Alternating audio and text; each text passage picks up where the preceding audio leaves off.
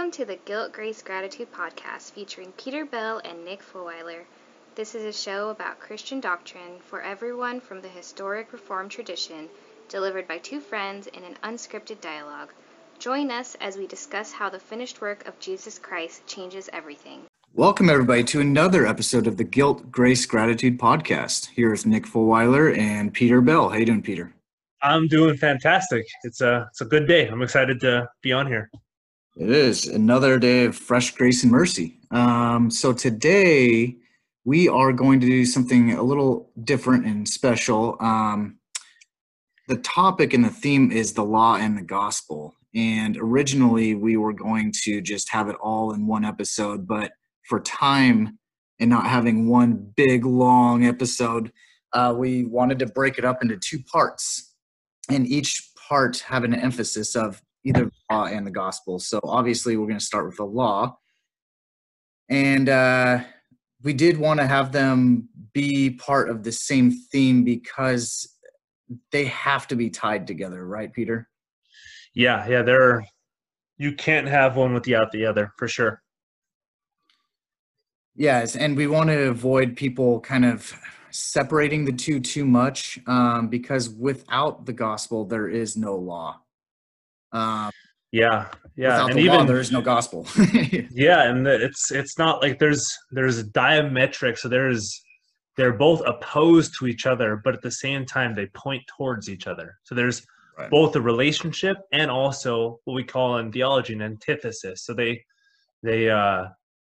they're mutually exclusive. Law is not gospel, but law points to gospel. Right. Right. So my first question, like I said, we're going to have more of an emphasis on this first part, focusing on the law, but we will talk about the gospel. Because totally. Yep. So I'm just going to jump right in and ask you straight up, what is the law and where did it come from? Yeah.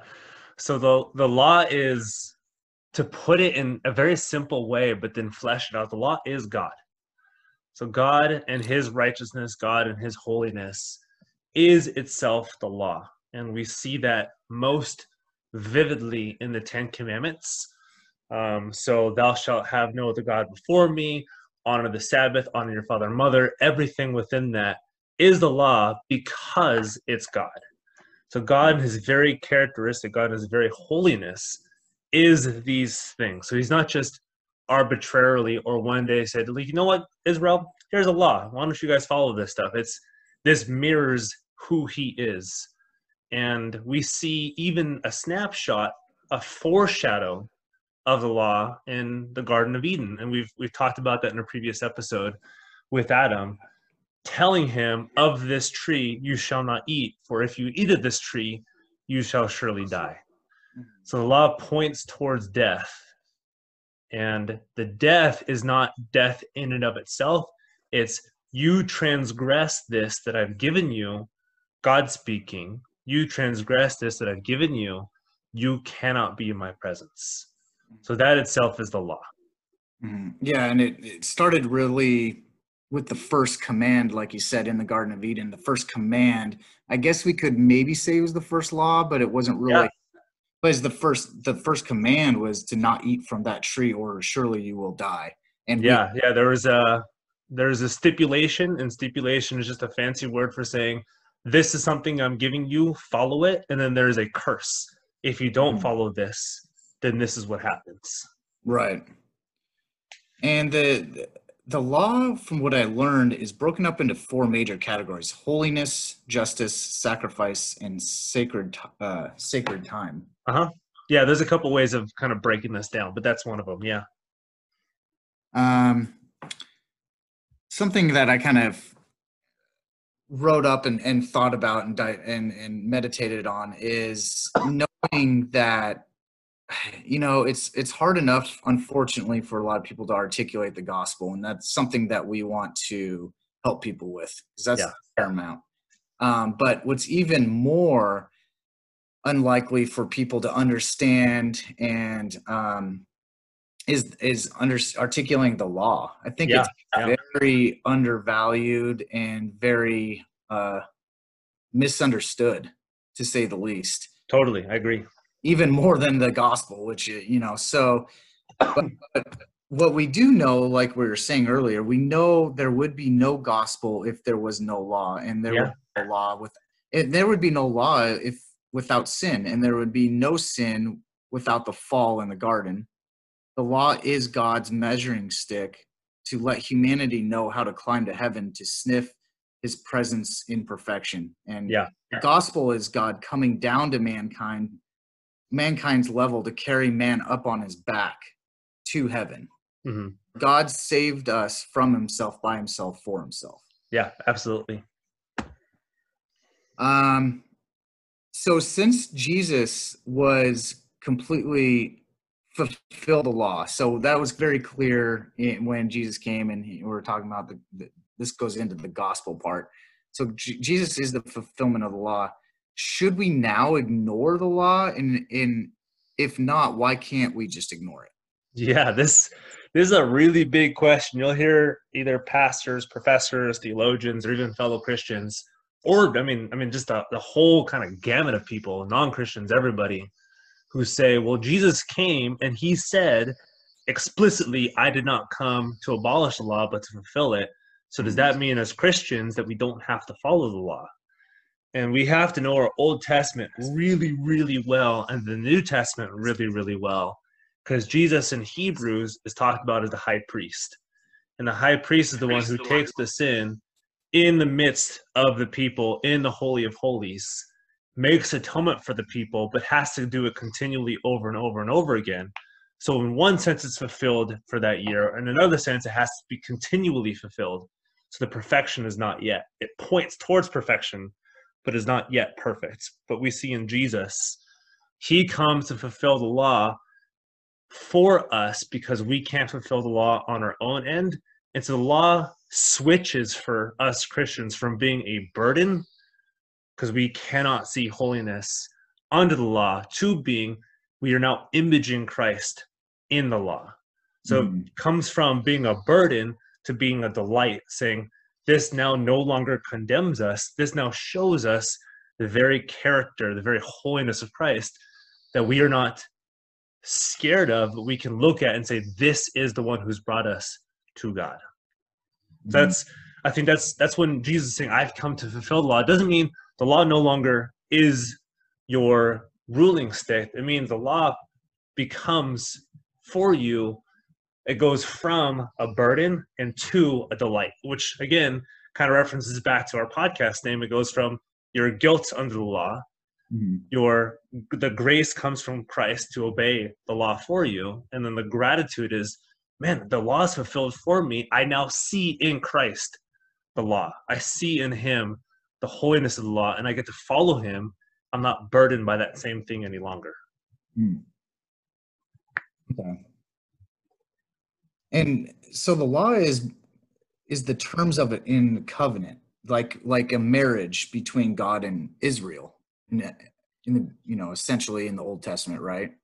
Yeah. So there's theologians, and this goes back a little bit to our talk on the Trinity with the covenant of redemption, which is the agreement between God, the Father, and the Spirit to save his elect, to save his people, for God to plan it, for Christ to execute it, and for the Spirit to sanctify us and to give us this record. So that's the covenant of redemption. And then you have the covenant of works. And covenant of works is found in that Genesis 3 account, or Genesis 2-3, where God says, of this tree you shall not eat, for if you eat of it, you shall surely die. And then we see that kind of reinstated, that like God takes that and then fleshes it out, shows them more fully what the law is in Exodus 20 on Mount Sinai, telling Israel, here is the law. I'm telling you, this is in a temporary picture. This is how you gain a physical land. As long as you fulfill this, I'm giving you a temporary picture of what that fulfillment looks like. But he also tells them, you can't fulfill this. So you need a mediator. You need Moses. You need Joshua. You need Aaron. You need all of the patriarchs through the historical writings. You need all of these priests, you need all of these kings to be your mediators, but this is supposed to point you towards that ultimate land coming in heaven, that ultimate New Jerusalem coming, not just Canaan. Don't just look at Canaan. And so what a lot of Israelites, what we get mixed up, is we assume that the law was given to Israel to say, hey, now you can achieve righteousness.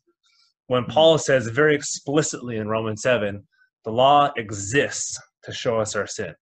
Right. The law exists to show us the gospel because we can't do this.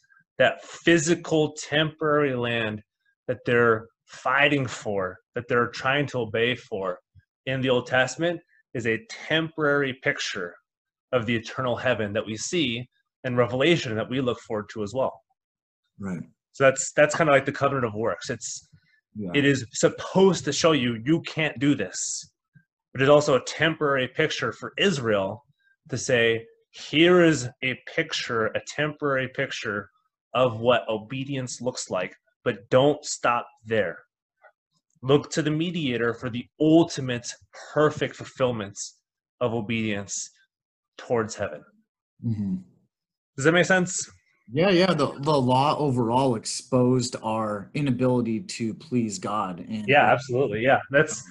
We so often think the law is like a graded scale. Mm-hmm. So it's, as long as you try your hardest, God will accept your hardest. It's like, no, God only accepts perfection, which is why the mediator is needed. Yeah, we can't do that on our own. Yeah. Like I said in a previous episode, it's like asking a fish to climb a tree.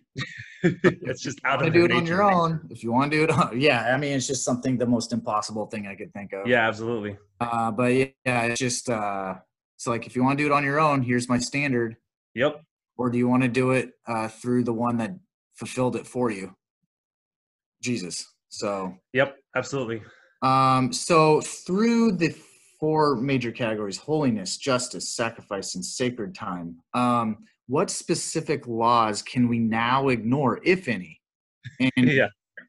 So this is a hard topic. So there's that fourfold category, which is well known, and there's kind of a threefold use of the law that 5th or 16th century Martin Luther and then his companion Philip Melanchthon, they both came up with this threefold use of the law. So there's pedagogical, which is kind of training up a child, and it's used in Galatians 3 and Galatians 4. Greek word pedagogos, which is literally like a child trainer. So think of like a teacher, think of like a elementary school teacher trying to get you to somewhere else. So there's that use of the law. Then there's a civil use of the law, which is how the kings and priests in Israel would have run Israel. God gave them this law specifically. This is how I want you to run Israel. Any disputes, any law that comes up, any breaking of the law comes up, I want you guys to rule it by this law. And there's also kind of like the sinful or the like conversion use of the law as well, which is more goes towards your fourfold use that you just talked about too, where it's burdensome. This is supposed to sinners, you can't do this. So in the Ten Commandments and in the law of God, what we see are twofold. There's both, it was specifically for Israel, for them to obtain the temporary land, but also it has enduring significance. So it lasts, where it shows us pre-Christ, here is the standard, you can't reach this. So in a sense, all of them are still in effect for us today. In another sense, it was temporary for Israel too. So it's still absolutely in effect for us today. So Sabbath in effect, having one God is in effect, because I think what happens too is people say like, oh, the law no longer exists for us. Then you have to ask them, is like, well, it says don't murder. Like, do you not want that one to be true anymore? We have to take it all and say, okay, what does this mean for Israel back then? And what does this mean for us today? Because Paul explicitly talks about it in Romans 7, saying both for Israel and for us today, like, I see what I'm supposed to do, but I can't do it. Right. And I know I'm jumping ahead with this one comment, so you don't need to explain it too much, because we'll go into it on the next on the gospel part, but it's like when Jesus elaborates on the thing, it's said to you shall not murder, but I tell you, you're murdering every time you you hate somebody in your heart. So he doesn't say don't worry about the Ten Commandments or the law anymore. He's saying I need to show you. He intensifies it. He's like, you think it was impossible or hard before, now I'm showing you how much more impossible. Yeah, exactly. Yep. Yeah. Yeah, and actually, this is something that I learned through, you know, Dr. Richard Belcher. He's from Reformed Theology Seminary. He explained really in the Old Testament, the law days was there to keep Israel apart and holy from the world. So he explains it as an arrows in philosophy, keeping a holy border. When, you know, on the next episode, you'll learn when he talks about the gospel in the New Testament is to spread the good news to the nations, so which is now Gentiles that are not from Israel. So that would be including everyone into the family, and that would be more of an arrows out approach. Yeah, spreading to the nations. So you're going to learn what's talk about, you know, in the gospel. Now we're part of Abraham's family tree. Yep. And part of that covenant that's placed in the law in Abraham's day. Yeah, absolutely. That's why they have to tie together so much.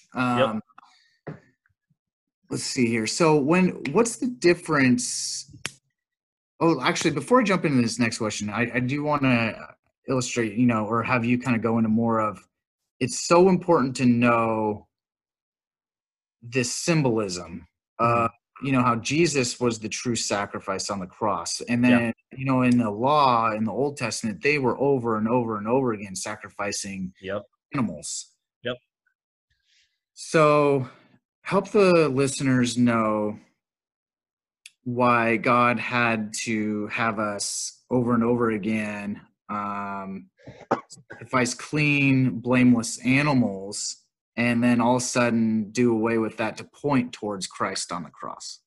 Yeah. So this is so crucial for understanding the fullness of Christ's redemption, Christ's sacrifice on the cross, Christ's obedience for us. All of those animal sacrifices, I think they're too often misunderstood that they were not satisfactory, that they didn't actually take away sins, that I've heard that they just passed over sins, they didn't actually atone for sins. Where, yes, like in and of themselves, the animals themselves did not take away sins. But it was the repentant heart, it was the looking forward to the one who's going to come to take away the sins of these people, to take the guilt from these people, to give them the obedience that they so desperately need under the law in order for their sins to be taken away and for righteousness to be given to them. So it's because of the fact that these sacrifices point towards the true sacrifice. The Old Testament sacrifices point towards the true sacrifice of Christ that made Old Testament sacrifices, and this may come as kind of a shock, actually did what they were doing, if that makes sense. So they actually did take the sins away from their people, and that's because they pointed towards the one who was to come, who would take away the sins. And that was, again, through the repentant heart, through them understanding that there was one coming. And we're told that over and over in the New Testament, and especially in Hebrews, because Hebrews, the book of Hebrews, all 13 chapters, assumes you basically know the entire sacrificial system. So all of the Pentateuch, reading all five books, the first five books of our English Bible, it assumes extensive knowledge because it builds off of that knowledge. And it says, those people were saved the same way we are today, by looking towards the mediator to take away their sins and give them his obedience. And those animals were just a type. So we have to think Christ being the true sacrifice, he's the real. So he's the real sacrifice. He points backwards towards, and those animals are an image of the true sacrifice. They're totally worthless outside of understanding who the mediator is. But Israel understanding who the mediator is, that made those sacrifices actually work. And I think it's so often misunderstood. Those sacrifices just covered over, and their sins weren't taken care of until however X many years after that when Christ came. We have to understand they pointed towards. So by the very fact that they pointed towards, by the very fact that there is faith, that makes sins taken away and your obedience given to you from somebody else. Mm. Mm. Yeah, I think faith is the key word there. So yeah. They're saved by faith, just like we are. Abraham, right, Moses, right. All those guys were all saved by faith, just like we are today. The sacrifices just point towards the faith. True. So before Jesus' first coming, which is aka the gospel, yeah, you answered my question here. Were people saved by the act of following the law or having the intention to follow it?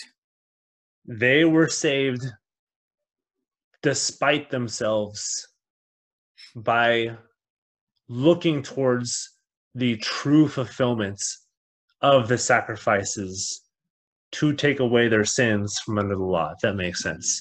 So yeah, it's neither their intention or their doing the law. It was their understanding that they can do neither perfectly, and so they need somebody who comes in perfectly. So they looked at Moses and saw a picture of the one who's to come. Mm. They saw Joshua and saw a picture of the one who was to come. They saw David, same thing. They saw these sacrifices, same thing. So I think the more steps we put for the Old Testament, the farther away we see Christ and how they were saved and how we are saved today. So they're saved by the same faith, but it's Christ is the one to come in the Old Testament, and then New Testament, Christ came. Church age, it is Christ has come, but all people, all time were saved under the same mediator. Mm. And that's what I think sticks out so much with the Pharisees. Mm-hmm. When Jesus comes, is they are staunch, legalistic, ritualistic, without relationship, follow every, cross every T, dot every I. They followed the law as perfect as they could, but they had no heart in it. And so they took the temporary land picture, so Canaan. They took the land flowing with milk and honey, the one that God promised Abraham, the one that God promised Moses. The Pharisees took Canaan and said, that's heaven. So they assumed what they were working for was the earthly heaven, instead of looking towards what the law pointed towards, which is the heaven to come, which is the true heaven. They looked at the picture and assumed it was the reality.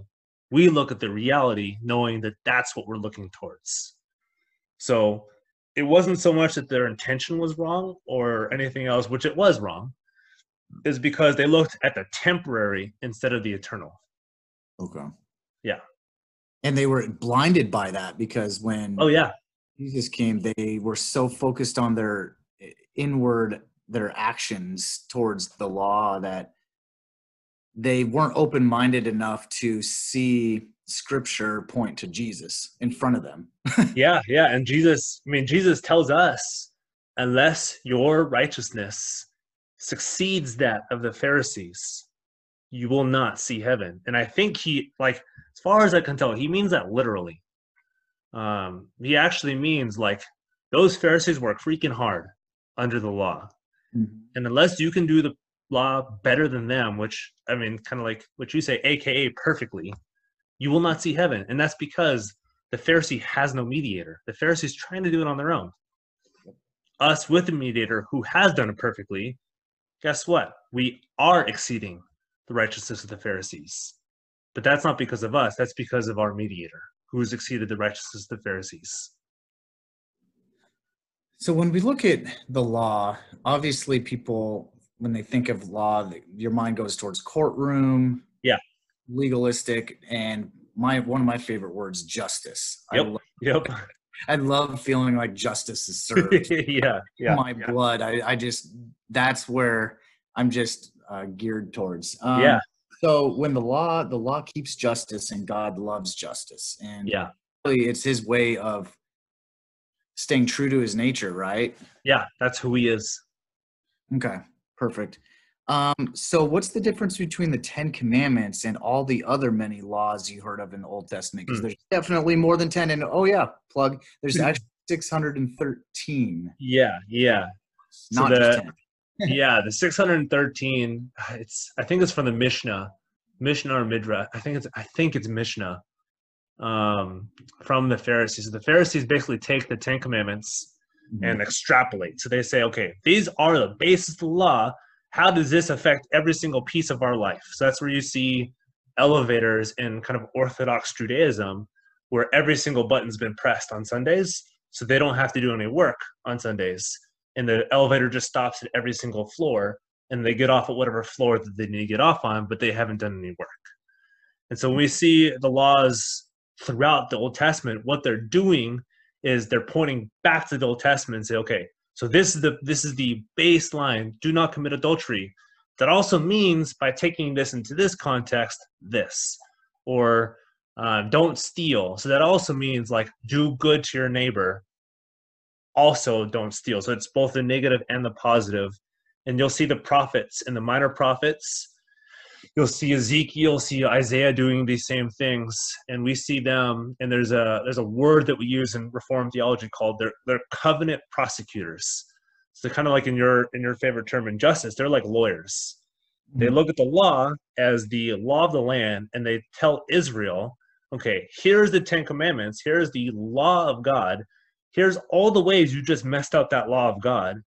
Look towards the mediator who's coming, because you guys can't do this. And that's where all the prophetic stuff comes in, is they say, here's Christ. Here's this one who's to come.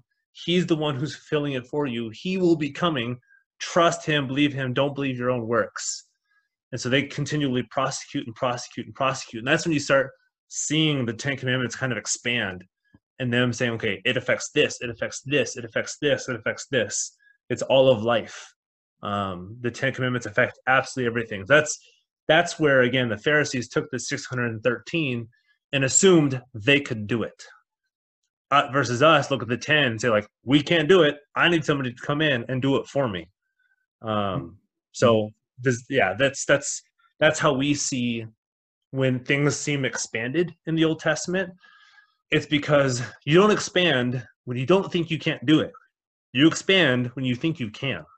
Yeah, right. I mean, and what it should do at the end of the day is be so overwhelmingly humbling, instead of being like, oh, no, all we got to do is add another law to amend this law, to change, to somehow try to get to it, versus just being like, we can't do it.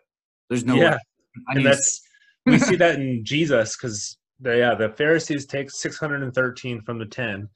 Jesus shrinks it to 2. And he says, love the Lord your God with all your heart, soul, mind, and strength, and love your neighbors yourself. He knows also, too, we can't even do that. So even at this most shrunken form, he's telling us that's not like an ethical standard for us Christians to say, like, oh, we can do this all the time, every time. I think it's literally to show us, because he tells it to the rich young ruler. Because the rich young ruler in Matthew 19 tells Jesus, all of these things I've done. And then that's when Jesus says, okay, let's break it down. Here, here, here, here, here. Because he starts off with just the 2, and then he expands. He's like, okay, you think you can do those 2? How about all 10? And that's when things start breaking down. Yeah. Okay, just slightly... change gears. We're on a great track. I love it. But I got some really good curveball questions for you too. So I want to. Yeah, go for it. So what about the rest of the world outside of Israel during the Old Testament days that didn't know of the law and how to keep it? So they were just a product of not being educated on it, ignorance, whatever you want to call it. What was the Gentiles? What was their fate? This one's really hard. This one's hard for me. This one's hard for a lot of people.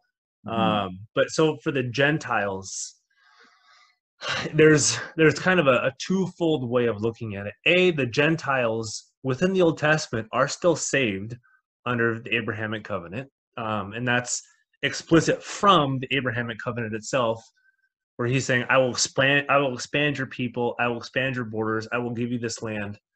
And the law too, that's why I kind of prefaced this episode by saying the law kind of shows us two things. It shows us in and of itself for Israel, what it did for Israel, and then expanding that to us as well, because it had a very specific purpose for Israel. And like you said, it was to show them holy, set apart, because it was supposed to be like this visible tent or tabernacle, like what we saw in the Garden of Eden episode with the fall, where Adam and Eve are part of this temple. They're part of this tabernacle that is eventually they're cast out because they sin.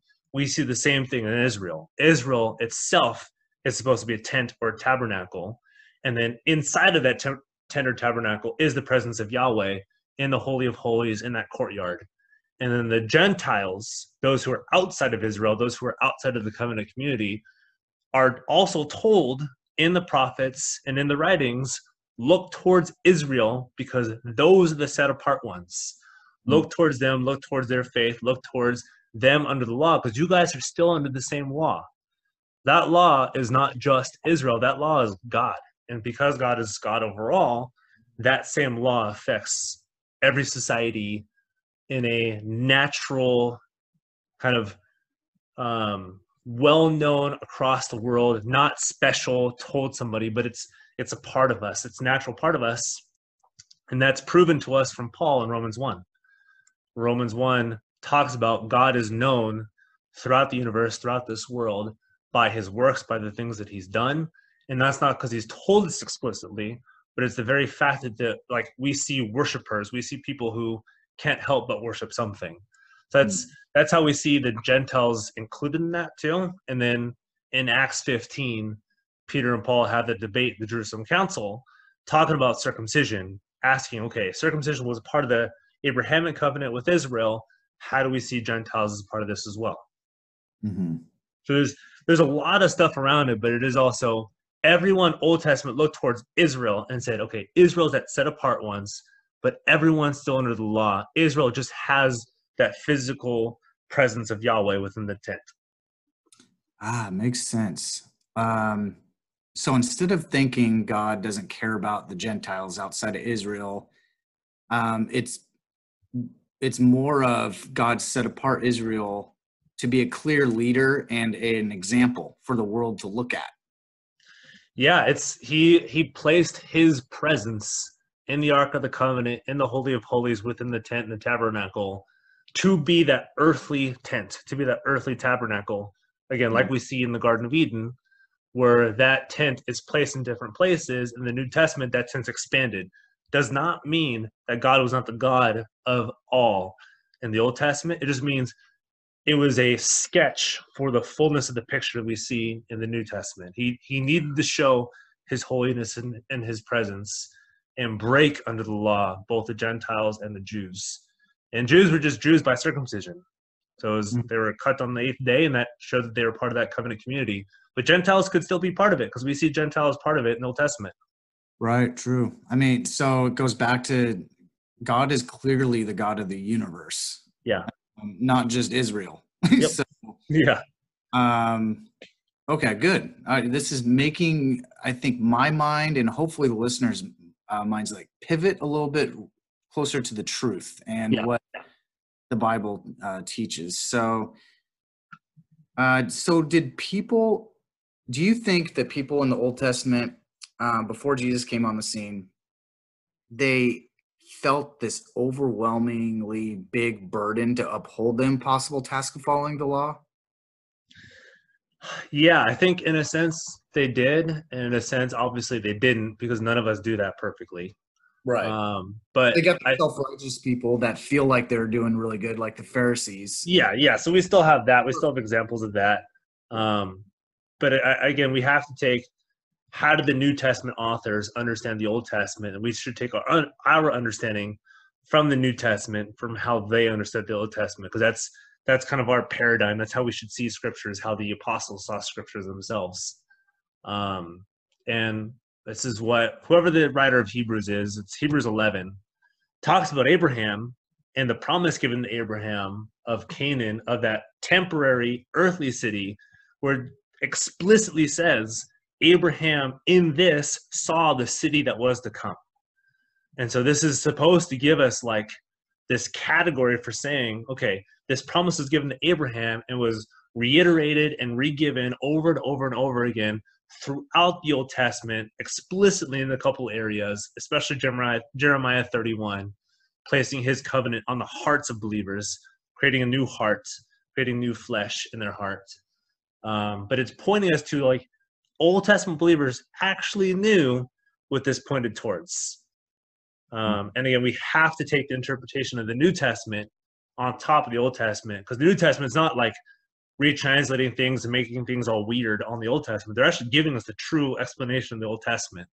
And so we should look at the Old Testament as like they actually knew the purpose of the law. Those who fell, those who were not of the faith, were the ones who either A, thought they didn't need a mediator and could do this on their own, or B, were just not part of the faith. Mm-hmm. I think overall, people that don't know much about Christianity, or if they're overall just turned off by religion altogether, it's because of this legalistic, the law stuff, and they take some of it a lot out of context, and they think it's very harsh. And you hear comments like, "I can't believe in a God that's that cruel." Stuff that's unloving, because they're taking things out of context and they don't understand the full scope of the story. They kind of drill into one verse without looking at the whole context or everything else around it. So things like stoning people and things like that. How do we answer the critics on this? It's hard because as humans, we have like these sensibilities, like we don't want to see wrong. We don't want to see other people being hurt.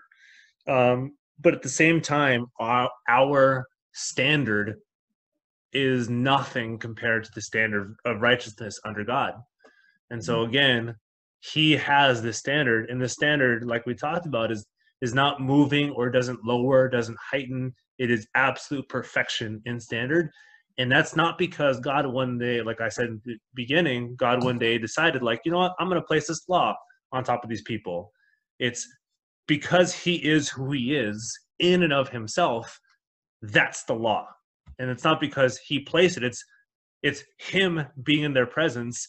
They can't do certain things because he can't allow them to be in his presence, not because he doesn't like them, but because they literally cannot live in his presence if they don't follow this law, if they're not perfectly righteous.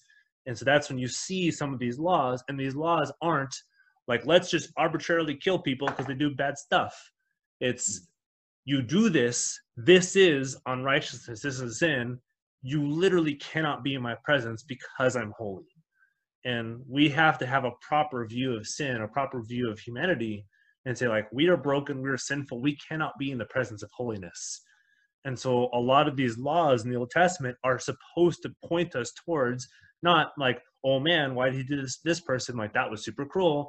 It was to be like, holy moly, this God is holy. Goodness gracious. Like, how am I ever going to be in this person's how am I ever going to be in this being's presence? How am I ever going to walk in this being's presence like Adam walked in the garden? Like, how is that possible for me? And again, it's supposed to point us to, there is one who comes in the New Testament. And now we see there is one who came, who perfectly fulfilled. And now we don't have to fear being in his presence because he's obeyed on our behalf. We can be with him right now, and we will be with him in the future. And all that stuff is just to show us like, you cannot be in his presence unless you are perfectly holy, or one who comes in on your behalf is perfectly holy. And I think it comes down to two people don't know that there are these four major categories of the law. So they get them mixed together. Yeah. For example, there is the holiness part of the law. There's the justice, there's the sacrifice, and there's the sacred time. So wearing certain garments. Like that, people find it to be like really silly, and they're like, I don't get why. So just for education, this helps me too. Like, can you give a short, concise example of each of those four categories? Yeah. So, I mean, holiness is just, that's, I mean, all four of those are part of God's character. And I think that's first and foremost, we have to understand God's character and understand our character and understand those don't mix. And for any other reason than nothing can be in God's presence unless their character effectively matches. There's perfection in both. But holiness is a set apartness, and it's a standard. So there's purity of being, that there is no lying, that there's no darkness, that it's pure truth, that it's pure righteousness, that everything that being does is absolutely perfect in what he does. The justice of it is because of the laws and because of the character of God, of Yahweh, certain things have to be in order for anybody else to be in their presence. Because, and again, it's not because they just decide one day, it's like just the very being of who they are. It's, if you're to put a piece of wax next to a 300 or a 3,000 degree oven, the piece of wax is going to melt. And it's not because the oven is like, I'm going to melt you, but it's like, it's the very, like, it's just what the oven does. It's just, it burns. It burns things, or it cooks things. That's like the justice, the holiness of Yahweh. Because he just is who he is, these are the results of being around him. And so there's no, like, he decides to do certain things. That's just who he is. So the justice comes in, the sacrifice is in order to be in their presence, in order to have a clear conscience, that in order to be stripped away of guilt, of shame, of sin, there has to be perfection. And not like, oh, like I have a lot of faith. It's, you have to have perfection on top of you, in you, around you, part of you, in your very being. And again, that's where the sacrifices from the Old Testament come in. It comes to take away sin and to give you, if you just didn't have any sin, you would just be a blank slate. You need righteousness to be in the presence of righteousness. And so righteousness for the sacrifice had to be there as well. And then the sacrifice, or the kind of the sacred living, is not you are purposely trying to do something. Is now, because you've been made righteous, this is how you will live. Not because you're trying to consciously be a righteous person, but because this is your new nature.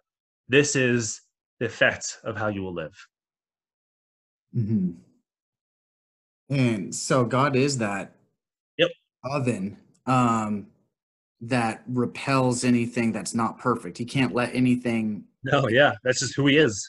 But at the same time, which is the, like, that is his essence. And yeah, but at the same time, he wants a relationship with you who isn't perfect. So he repels non-perfection, but he wants to have you be a part of him. So he has to figure out a way to get your imperfectness into his perfect nature and realm, and that brings it to himself, saving us from himself. Yeah, like your quote earlier, God saves us from himself by himself. Yep. So what about what was before the law and after the fall? Because you know, there's got to be a gap of time. Between Adam, we did talk about the first law could have been don't eat from that tree.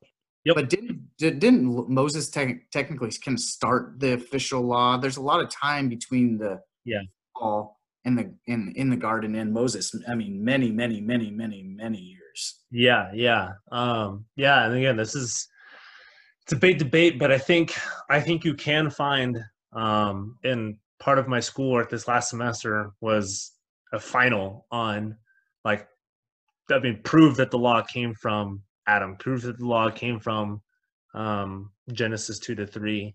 And my understanding is, so we can see effectively the 10 commandments in God's telling Adam, do not eat this tree. Because first and foremost, in order for Adam to believe this God, he has to believe that this is the one God, that this is the true God, that this is the only God. And so he has to listen to this God.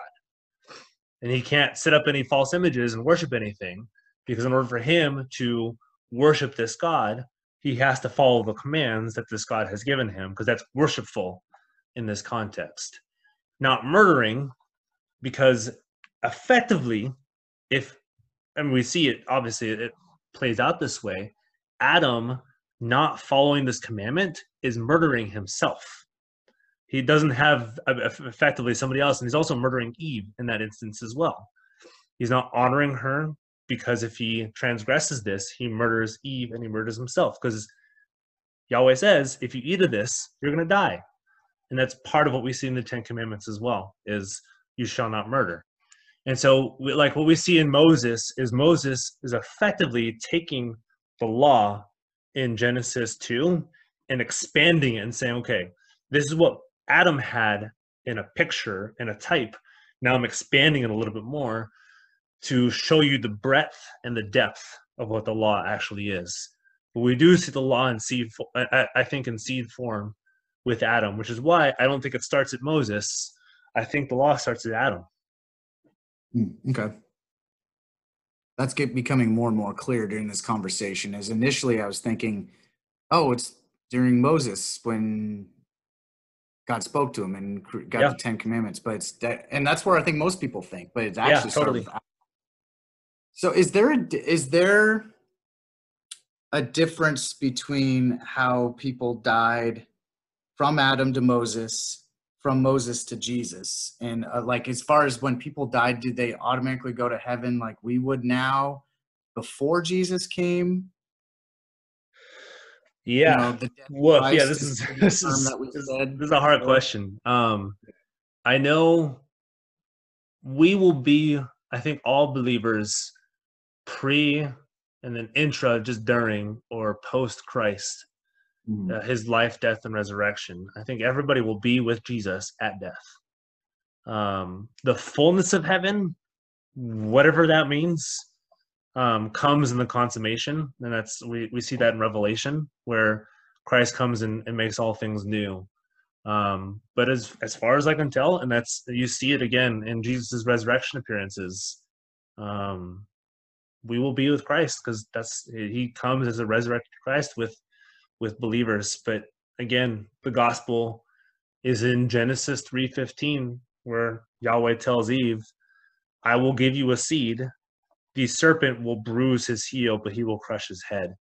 And we see that over and over and over again, where later on is this person the mediator, or is this person the mediator, and it's a no up until Christ, when it's a yes, that this is a mediator. But again, everybody's looking towards the mediator. Believers look towards, given a new heart, they look from the thing, which is the sacrifice or the promise, to the fulfillment, which is Christ.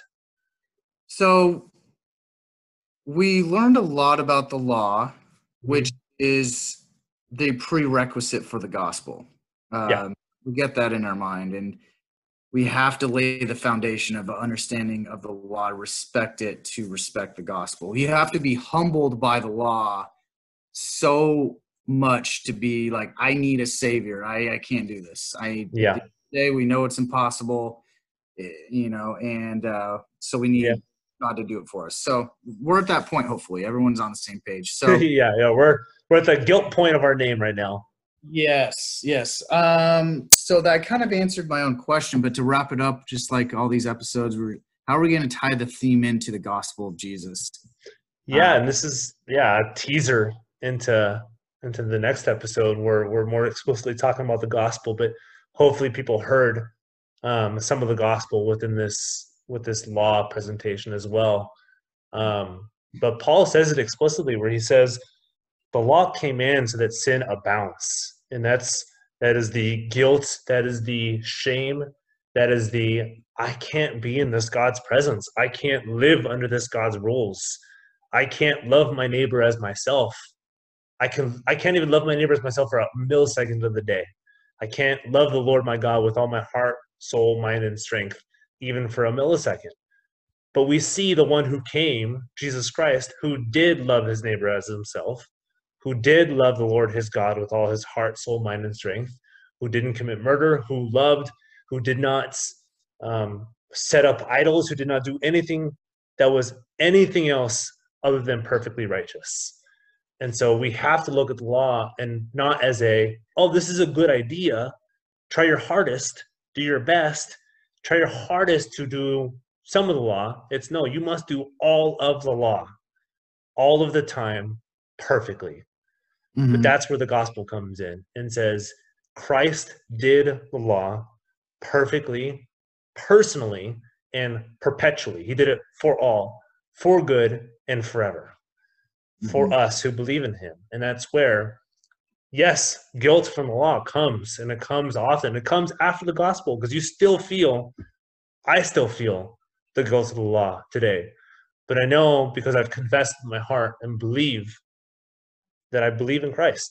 And because Christ came in to obey on my behalf, obey on your guys' behalf, those who are listening, you can rest assured that the law is no longer your burden, even though you still feel burdened by it in some sense, kind of right now, temporarily. We know that the law points us to Christ now as believers. But to those who are unbelievers listening, the law is still your bar of righteousness. The law is still burdening you. The law is still telling you these are the things you have to do. What I'm saying is flee to the mediator, flee to the one who did it on your behalf. And I think that's where the gospel's at.